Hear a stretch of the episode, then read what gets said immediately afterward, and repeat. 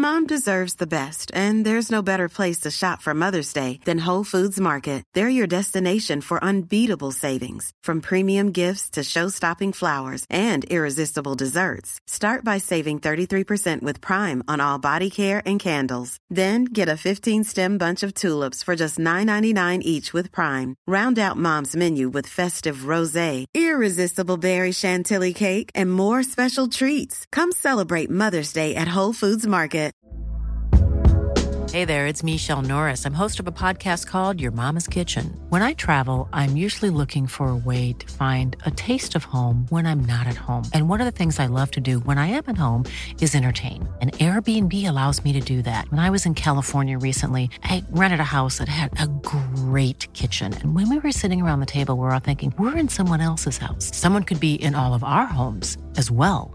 If you have a home, but you're not always at home, you have an Airbnb. Your home might be worth more than you think. Find out how much at airbnb.com/slash host.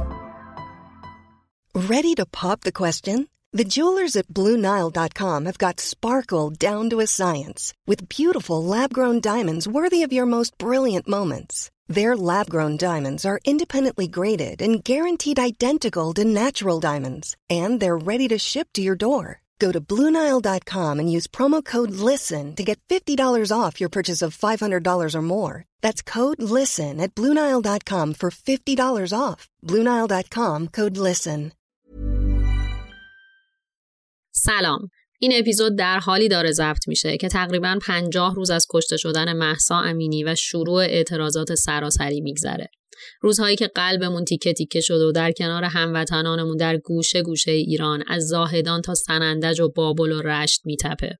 توی این مدت خیلی با خودمون کلنجار رفتیم برای انتشار اپیزود. در واقع جدا از دو اپیزودی که آماده انتشار داریم که به خاطر نامربوط بودن به حال هوای این روزا منتشر نکردیم مدام درگیر بودیم تا ببینیم انتشار چه محتوایی باعث میشه تا به عنوان رسانه بتونیم تأثیر گذار باشیم. توی این روزایی که هر سمت رو نگاه می‌کنیم ملغمه ای از غم و خشم و بیم و امید چرا صحبت کردن از سفر و گردشگری خیلی جایی نداشته باشه؟ اما با خودمون گفتیم که سکوت به بهانه نشر اخبار مهمتر دیگه جایز نیست. ما فکر می‌کنیم که باید این روزها با هم بشینیم و درباره اتفاقاتی که دور و برمون میفته بیشتر صحبت کنیم. اگه نمی‌تونیم از سفر یا تفریح حرف بزنیم به جاش می‌تونیم از امید صحبت کنیم از نمادها و شهرهایی که یه روزی وضعیتشون شبیه ما بود اما امروز همون نمادها شدن یکی از مهمترین جاذبه های گردشگریشون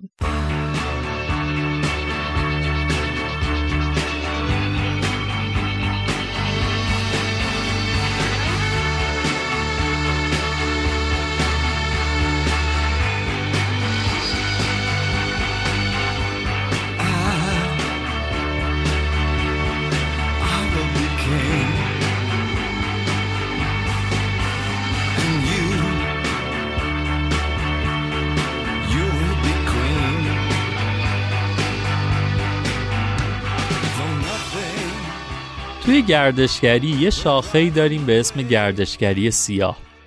توی این شاخه از توریسم آدما میرن به دیدار اماکن یا بناهایی که یادبود یه سری بلایای طبیعی یا اتفاقات تاریخی مهم معاصرن. مثلا بازدید از تونلای زیرزمینی ویتنامیا تو جنگ با آمریکا یا بازدید از اردوگاه آشوویتس یا بازی از جایگاه ادامای دست جمعی رژیم پینوشه توی استادیومای شیلی درسته که دیدن این اماکن و موزه ها تو نگاه اول کار دردناک و سختیه. اما هدف این نوع از گردشگری برخلاف اسمش چیز بسیار نورانی و سفیدیه. امید.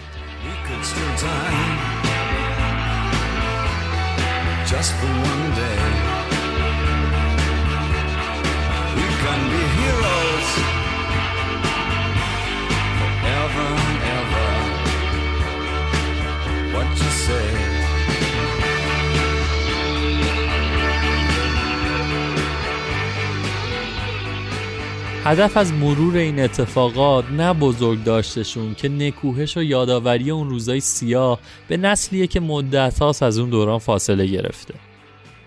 برای اینکه یادمون نره بشر فارغ از ملیت و قومیتش چه روزهای سیاهی رو پشت سر گذاشته و برای اینکه یادمون باشه که نباید این اتفاقات رو تکرار کنیم. به خاطر همین تصمیم گرفتیم با همین روی کرد بریم سراغ این سبک از توریسم. برای اینکه باور کنیم امید تو تاریک ترین دوران هر ملتی هم وجود داره.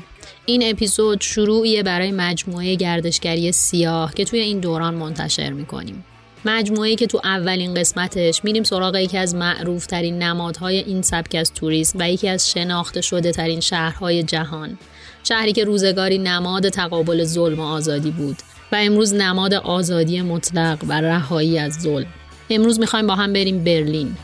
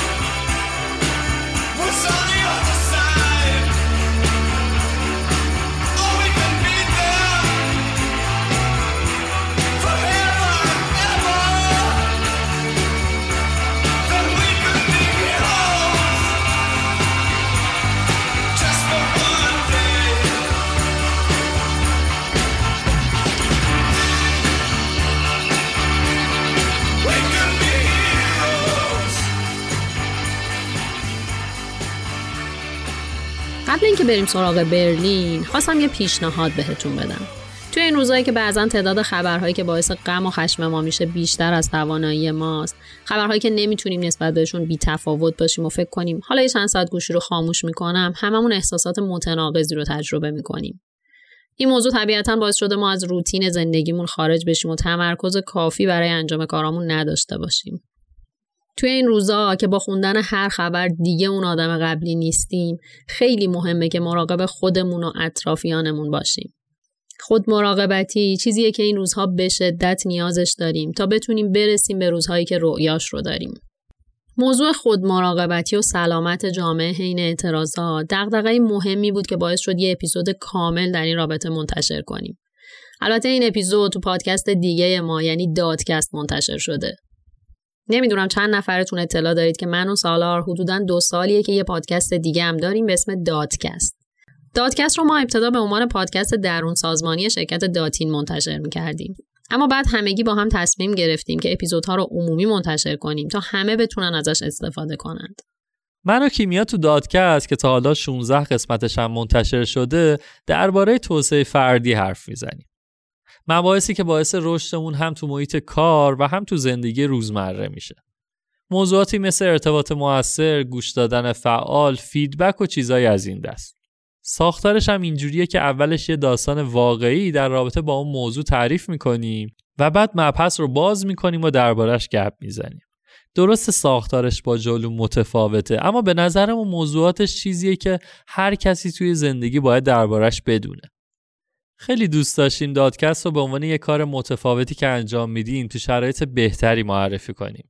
ولی خب هی پیش نیامد تا اینکه دیدیم با توجه به شرایط روحی این روزها این بهترین فرصته. علی‌الخصوص این اپیزود آخر که درباره خود مراقبتیه. پیشنهاد می‌کنم هم خودتون گوشش کنید و هم به دوستانتون توصیه بکنید که خیلی این روزا به دردمون می‌خوره. خیلی راحت می‌تونید کلمه داتکست رو توی همین اپلیکیشنی که دارین توش به جلون گوش می‌دید search کنید و پیداش کنید. البته که لینک اپیزود آخر رو هم توی توضیحات می‌ذاریم.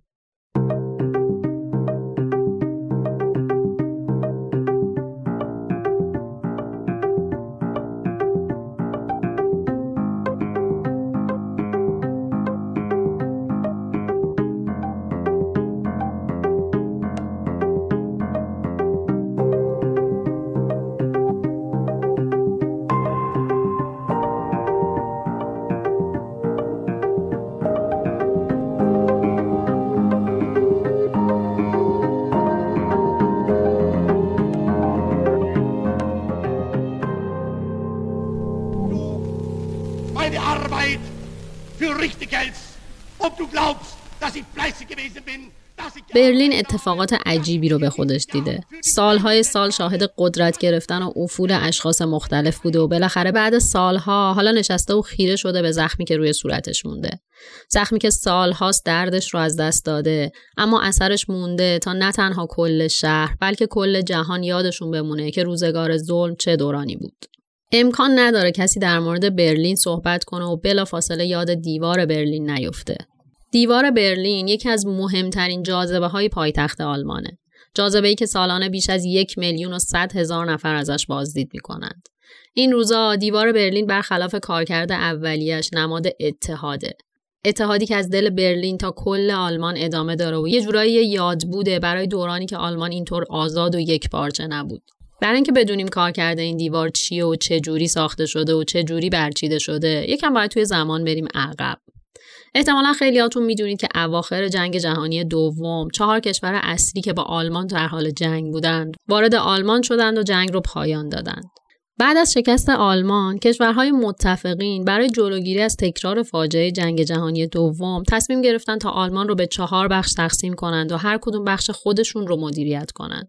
با اینکه توی تقسیم بندی ها برلین توی بخش شرقی و تو دل منطقه تحت حفاظت شوروی قرار داشت چون شهر مهمی بود و قدرت اصلی کشور از اونجا کنترل می‌شد بنا شد تا برلین رو هم به چهار قسمت تقسیم کنند بخش شمالی دست فرانسه بود، بخش غربی دست انگلیس، بخش جنوب غربی دست آمریکایی ها و بخش شرقی هم در کنترل شوروی بود.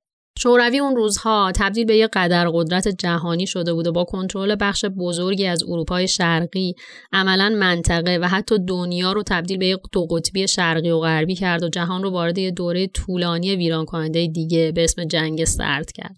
وقتی مرزبندی ها انجام شد و دولت های مستقر شروع به بازسازی شهر کردند، مردم شهر برلین و کم کم کل آلمان فهمیدن که چه کلاهی سرشون رفته. شوروی با استقرار یک دولت دست نشانده عملا بخش شرقی رو که به جمهوری دموکراتیک آلمان شهرت داشت مستعمره خودش کرده بود.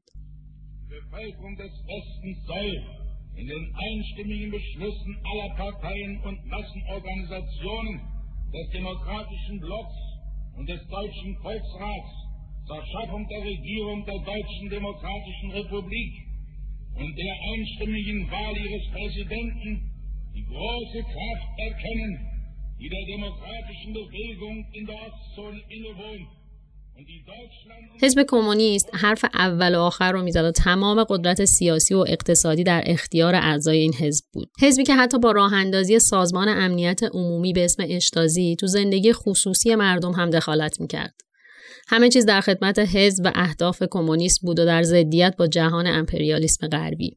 مردم آلمان شرقی که می‌دیدن بخش غربی روز به روز داره به روزهای قبل خودش برمیگرده فهمیدن که این دولت کمونیست دست کمی از دولت فاشیست حزب نازی نداره و دوباره قرار تو خفقان و بدبختی زندگی کنند. برای همین شروع کردن به مهاجرت به بخش غربی برلین و باقی بخشهای تحت کنترل سه کشور دیگه. اون روزا مردم به راحتی بین مرز برلین شرقی و غربی جابجا می شدند. اما کم کم تعداد آدمایی که به سمت غرب می‌رفتند و برنمیگشتند زیاد شد. تا سال 1961 در حدود 3.5 میلیون آلمانی از بخش شرقی به بخش غربی مهاجرت کردند. این مهاجرت باعث نگرانی و طبیعتا شرم دولت آلمان شرقی شد و در صدد برآمد تا جلوی این اتفاق بگیره. ایده درخشان چی بود؟ آزادی بیشتر؟ نه چه کاریه؟ دولت جمهوری دموکراتیک آلمان در مشورت با دولت مرکزی شوروی و شخص نیکیتا خروشچف تصمیم گرفت تا تعارف رو کنار بذاره و عملا مردمش رو تو یک زندان بزرگ محصور کنه. در 13 آگست 1961 دولت آلمان شرقی شروع به ساخت یک دیوار 156 کیلومتری دور تا دور بخش غربی برلین کرد تا دسترسی مردم آلمان شرقی به این بخشا رو کنترل و عملا ممنوع کنه. مرز با سیم خاردار و ایستهای بازرسی مختلف محصور شد و رفت آمد بین مرزها منوط به اجازه کتبی دولت شد. یه زندان به وسعت یک کشور. اگه دوست دارید کمی بیشتر حال هوای اون سالهای آلمان شرقی رو حس کنید پیشنهاد می‌کنم فیلم تحسین شده زندگی دیگران رو ببینید سالها وضع به همین منوال بود و هیچ کس فکر نمی‌کرد که حیمنه شوروی و حزب کمونیست آلمان شرقی بتونه فرو بریزه There are many people in the world who really don't understand, or say they don't, what is the great issue between the free world and the communist world. Let them come to Berlin.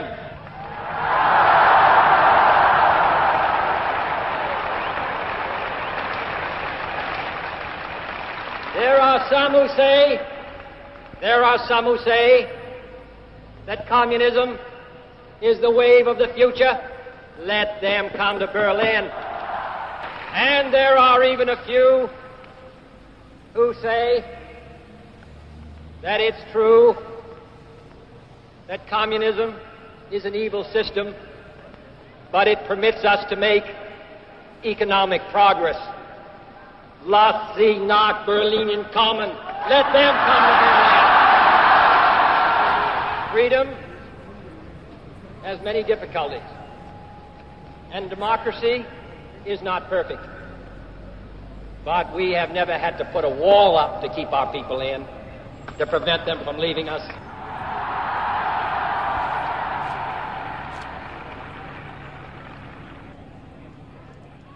All free men, wherever they may live, are citizens of Berlin. And therefore, as a free man, I take pride in the words, Ich bin ein Berliner.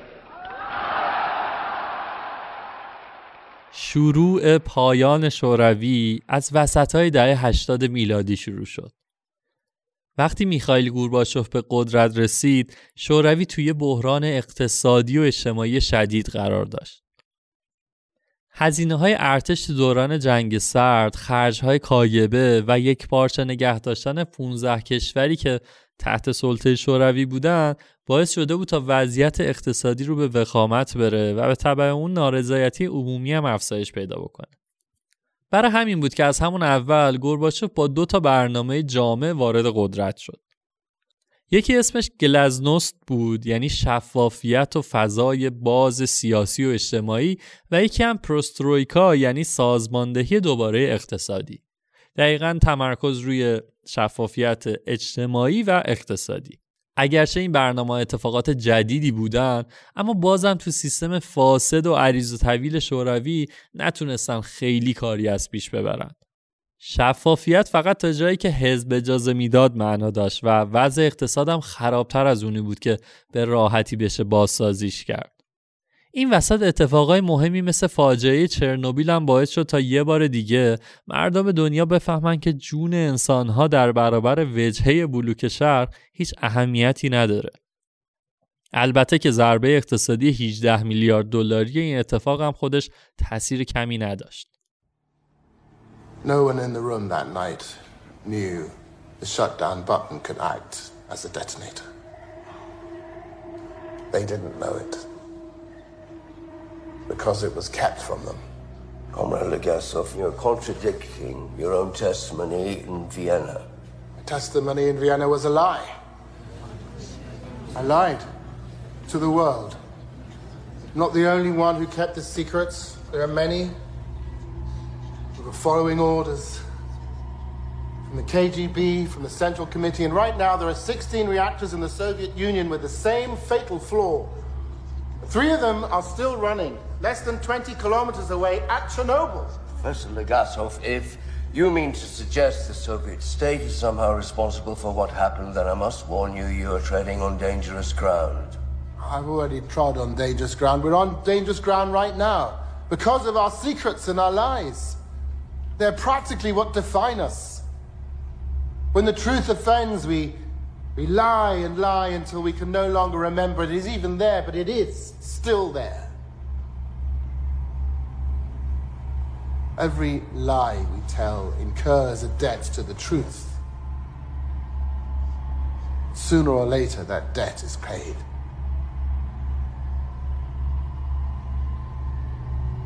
That is how an RBMK reactor core explodes.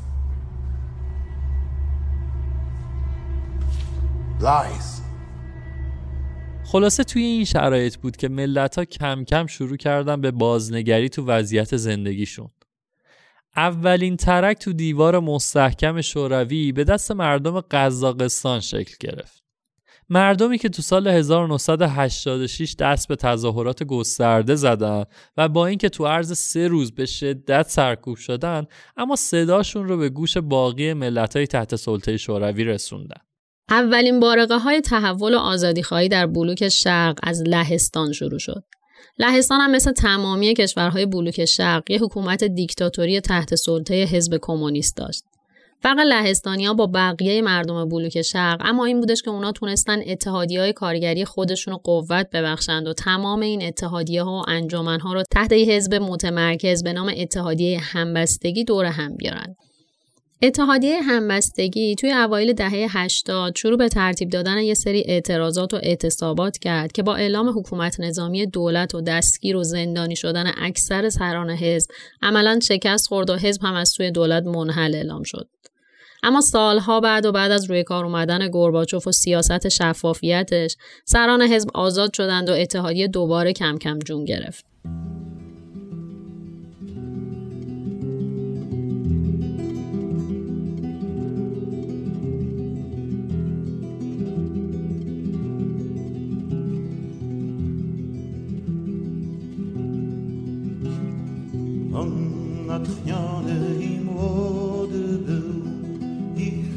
Policzyłby nikt. On im dodawał pieśnią sił, śpiewał, że blisko już świt. Świec tysiące palili مهمترین ابزار مردم لهستان برای پیشبرد خواسته هاشون اعتصابات سراسری بود. اعتصاباتی که های اصلی اقتصادی دولت رو عملا فلج کرد و باعث شد تا دولت چاره جز مذاکره با سران اتحادیه نداشته باشه. توی سال 1988 و یه جلسه تاریخی که به جلسه میزگرد معروفه سران اتحادیه تونستن دولت رو مجبور کنن تا انتخابات آزاد برگزار کنه. انتخاباتی که باعث شد تا تمام کرسی های پارلمان به دست اتحادیه همبستگی بیفته. این اتفاق باعث شد تا جوامع دیگه هم کم کم به فکر بیفتند. خصوصا که حالا متوجه شده بودن که گورباچوف واقعا به سیاست عدم دخالت در اتفاقات سیاسی کشورهای عضو پیمان ورشو پایبند و لاف نمی‌زنه. حالا که خیال ملت از عدم دخالت نظامی شوروی راحت شده بود وقت عمل بود.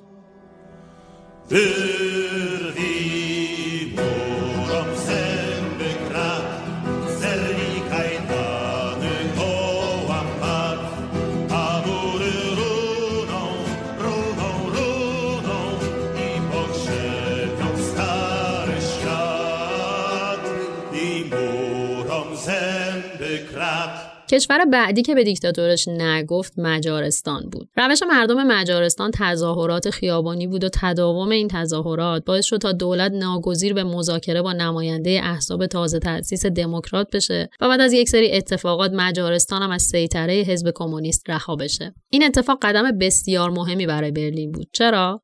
توی همون سال 1989 مجارستان موانع مرزیش به اتریش شد که به پرده آهنین بین شرق و غرب معروف بود برداشت و عملا رفت آمد بین کشورهای شرقی و غربی آزاد شد.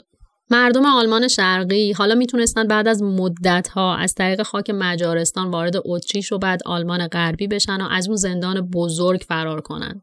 برخی از احزاب مجارستان هم یه برنامه گرد همایی صلح موسوم به پیکنیک پن یوروپیان تشکیل دادند و با چاپ بروشور مردم آلمان شرقی رو دعوت کردند تا توی کمپ سایت نزدیک مرز اتریش و مجارستان دور هم جمع بشند. خیلی از مردم آلمان شرقی هم وقتی دیدن که موانع مرزی برداشته شده ماشیناشون رو این ور مرز رها کردند و به اتریش فرار کردند. اینجا بود که مردم و دولت آلمان شرقی متوجه شدند که ترک پرده آهنین حالا تبدیل به شکاف شده. تا قبل از سپتامبر 1989 که دولت آلمان به خودش بیاد و سفر به مجارستان رو هم ممنوع کنه بیش از سی هزار آلمانی با این روش به جهان غرب فرار کردند. با بستن مرز چکسلواکی و مجارستان آلمان شرقی عملا ارتباط خودش رو با تمام همسایگانش قطع کرد شرایط ترسناک اجتماعی و سیاسی در کنار فشار بالای اقتصادی مردم آلمان رو بیش از پیش خشمگین کرده بود. Einen Koffer in Berlin. Deswegen muss ich nächstens wieder hin. Die Seligkeiten vergangene Zeiten sind alle noch in meinem kleinen Koffer drin. Ich hab noch einen Koffer in Berlin. Der bleibt doch dort und das hat seinen Sinn. Auf diese Weise lohnt sich die Reise. البته مردم تو تمام این سال هم ساکت نبودن به طور مقطعی و خصوصا تو ابتدای دهه 80 یه سری تظاهراتی در حمایت از سفر آزادانه ملت به کشورهای دیگه و همینطور برگزاری انتخابات آزاد تو سرتاسر سر آلمان شرقی شکل گرفت که بیشترشون با سرکوب شدید اشتازی و پلیس روبرو شد. معروفترین این تظاهرات توی لایپزیگ اتفاق افتاد. تو دوره‌ای که دوری از دین سیاست عمومی دولت محسوب می‌شد مردم واسه دور هم جمع شدن و سازماندهی به دامان کلیسا پناه بردن کلیسا و مردم لایپزیگ هم با اعلام روز دوشنبه که اولین روز هفته است به عنوان روز تظاهرات حرکتی رو شروع کردند که خیلی زود به باقی شهرهای کشور هم سرایت کرد. این تظاهرات جسته و گریخته از سال 82 توی کشور اتفاق می افتاد اما این اتفاقات سپتامبر و بسته شدن کامل مرزا بود که جرقه نهایی بشکه باروت مردم رو زد. یه تجربه جالبی تو روند تظاهرات مردم آلمان شرقی هست که منو خیلی تحت تاثیر قرار داد. تو اولین تظاهرات دوشنبه ها بعد از بسته شدن کامل مرزها تظاهرات با یه جمعیتی در حدود 1200 تا 1500 نفر برگزار شد. خیلی از مردم هم دستگیر شدن یا به دست پلیس و اشتازی به شدت کتک خوردن. این ماجرا دو سه هفته ادامه پیدا کرد. توی هفته چهارم تعداد تظاهر کننده ها به 8000 نفر رسید. بعد از اینکه تو تظاهرات هفته پنجم بیش از ده هزار نفر تو لایپزیگ جمع شدن، هونکر رهبر حزب دستور قتل تظاهر کننده ها رو داد. در واقع شایع شده بود که قرار تظاهرات به سبک چینی جمع بشه. یه اشاره به اون کشتار بیرحمانه دولت چین تو میدان تیانانمن اما برخلاف چیزی که همه انتظار داشتن این دستور نه تنها باعث ریزش مردم نشد بلکه باعث شد تا تو روز 9 اکتبر 1989 و همزمان با جشنهای چل سالگی تأسیس دولت آلمان شرقی بیش از هفتاد هزار نفر توی تظاهرات اعتراضی شرکت کنند. جمعیت اونقدر بیش از تخمین دولت بود که هیچ کس جرأت نکرد تا تیراندازی کنه و وعده حمام خون هیچ وقت اتفاق نیفتاد. دو هفته بعد حزب که از حمایت مسکو ناامید بود توی حرکت نمایشی هونکر رئیس بلامنازع سالهای حزب رو برکنار کرد و نفر دوم حزب کمونیست رو که فقط کمی کمتر تند رو بود به جاش نشون. اما این اتفاق هم نتونست جلوی سیل مردم رو بگیره. تو 23 اکتبر نزدیک به 300 هزار نفر توی تظاهرات شرکت کردند. دولت دستپاچه آلمان شرقی توی اول نوامبر مرز چکسلواکی رو باز کرد و اجازه داد تا مردم از اون طریق بدون محدودیت به آلمان غربی سفر کنند. اما کار از این حرفا گذشته بود. مردم دیگه سرنگونی کل حزب رو می‌خواستن نه فقط اجازه سفر. دولت توی چرخش عجیب برای اولین بار مجوز تظاهرات مردمی رو تو میدان الکساندر برلین صادر کرد که بیش از 500 هزار نفر تو شرکت کردند. خواسته های اصلی مردم انتخابات آزاد و برچیده شدن دولت بود. می‌بینید دیگه از اون 1200 نفر چقدر زود رسیدن به 500 هزار نفر. A nation takes to the streets. Monday demonstrations in Leipzig. Protests all over Germany. The biggest demo of all in East Berlin on November 4th. This socialism is unthinkable without democracy. Democracy now and never.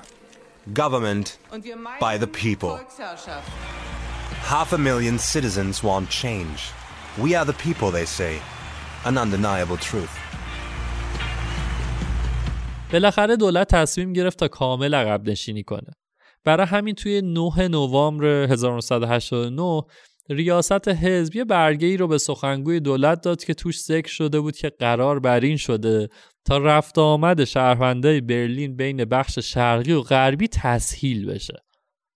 دقت کنید قرار بود تسهیل بشه قرار نبود کلا برداشته بشه متن یکم مبهم بود و به همین خاطر آقای سخنگو اون رو اشتباه برداشت کرد توی کنفرانس خبری که همون روز برگزار شد سخنگو به خبرنگارا گفتش که یه قانون رفت آمد جدید وضع شده که به موجب اون افراد می‌تونن آزادانه بین شرق و غرب جابجا بشن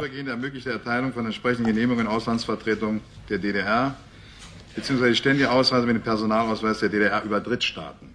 خبرنگارای زده وقتی این جمله رو شنیدن با ناباوری شروع کردن به سوال پرسیدن و از آقای شابوسکی پرسیدن که این قانون از کی اجرا میشه؟ اونم گفت تا جایی که من می‌دونم بلافاصله. ایستا سوفورت Das tritt nach meiner Kenntnis ist das sofort. Unverzüglich. کنفرانس خبری یکی دو دقیقه قبل از ساعت 19 تموم شد و خبر ساعت 19 و 20 تلویزیون آلمان غربی بلا فاصله خبر رو پوشش دادن. با پخش شدن خبر سیل مردم به سمت ایسپازرسی های مرزی برلین سرازیر شد.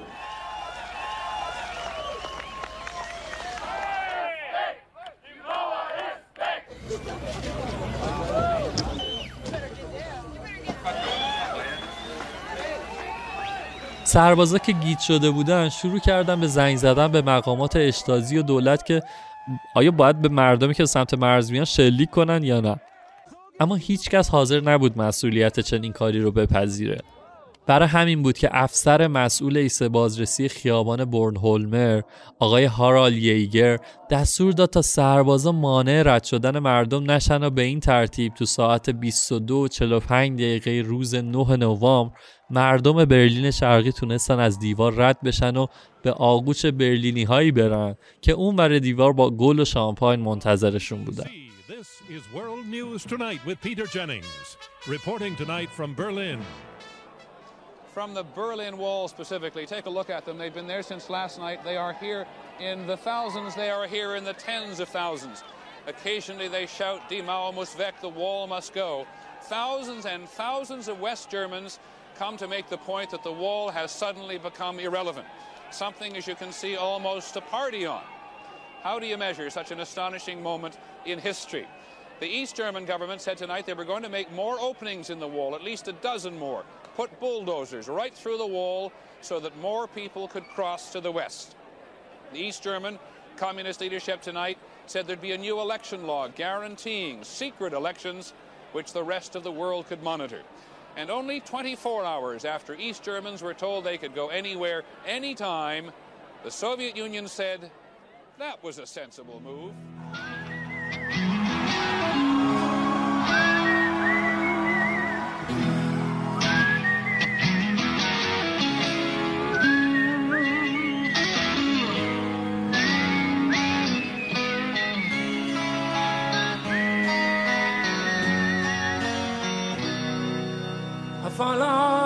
Moskva and down to Gorky Park, listening to the wind of change. You know, you come on.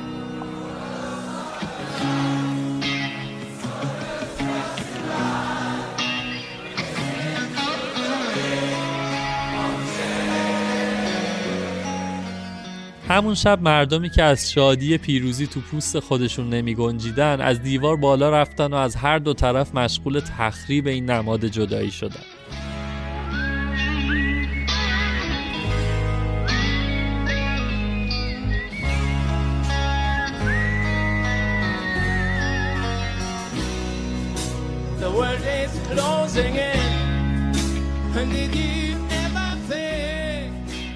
دیوار طی چند هفته آینده به مرور برداشته شد و گذرگاه جدیدی توسط خود مردم توش ایجاد شد.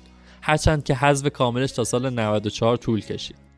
اما با فرو ریختن دیوار عملا سلطه حزب کمونیست و دوره ظلم و جنایت اشتازی به پایان رسیده بود. آلمان وارد یه دوره گذار شد و سرانجام حدود یه سال بعد تو سوم اکتبر 1990 یک پارچه شد.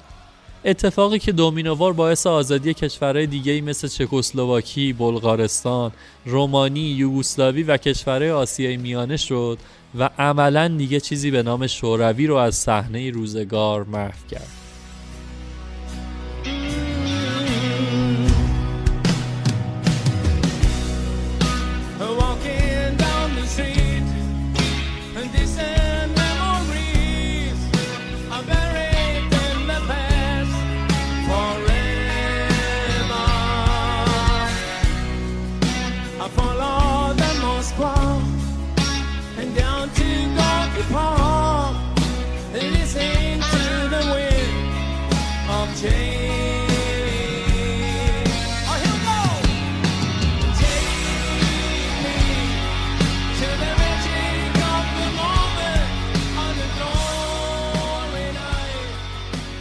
این روزا دیوار برلین جای جای شهر به عنوان یه نماد باقی مونده. خیلی از بلوک‌ها شده بوم گرافیتی های تاریخی که همون دوران برچیده شدن دیوار روشون نقش بسته. توریست های خارجی و داخلی همه تلاش می‌کنن تا از این بقایا بازدید کنند و تکه های دیوار توی حراج های مختلف با قیمت های نجومی دست به دست میشه. این روزا اگه غم به همون فشار آورد یا به هر دلیلی خواستیم ناامید بشیم بیاد یه بار دیگه با خودمون مرور کنیم که کودکی که توی خفقان دولت آلمان شرقی متولد شده الان یه جوون سی و خورده ای ساله است که داره توی یکی از آزادترین کشورهای جهان و توی یکی از شکوفاترین اقتصادهای اروپا زندگی می‌کنه. برای اون رویای شیرین.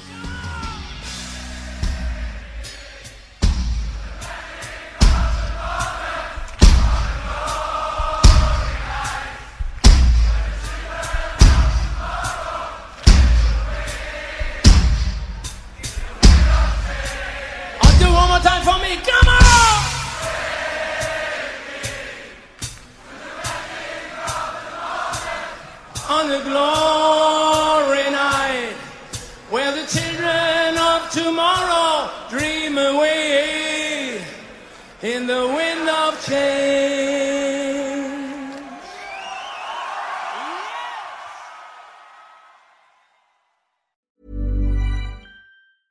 Even when we're on a budget, we still deserve nice things. Quince is a place to scoop up stunning high-end goods for 50 to 80% less than similar brands. They have buttery soft cashmere sweaters starting at $50, luxurious Italian leather bags, and so much more. Plus, Quince only works with factories that use safe, ethical, and responsible manufacturing. Get the high-end goods you'll love without the high price tag with Quince. Go to quince.com slash style for free shipping and 365-day returns. When you make decisions for your company, you look for the no brainers. If you have a lot of mailing to do, stamps.com is the ultimate no brainer. Use the stamps.com mobile app to mail everything you need to keep your business running with up to 89% off USPS and UPS. Make the same no brainer decision as over 1 million other businesses with stamps.com. Use code PROGRAM for a special offer. That's stamps.com code PROGRAM.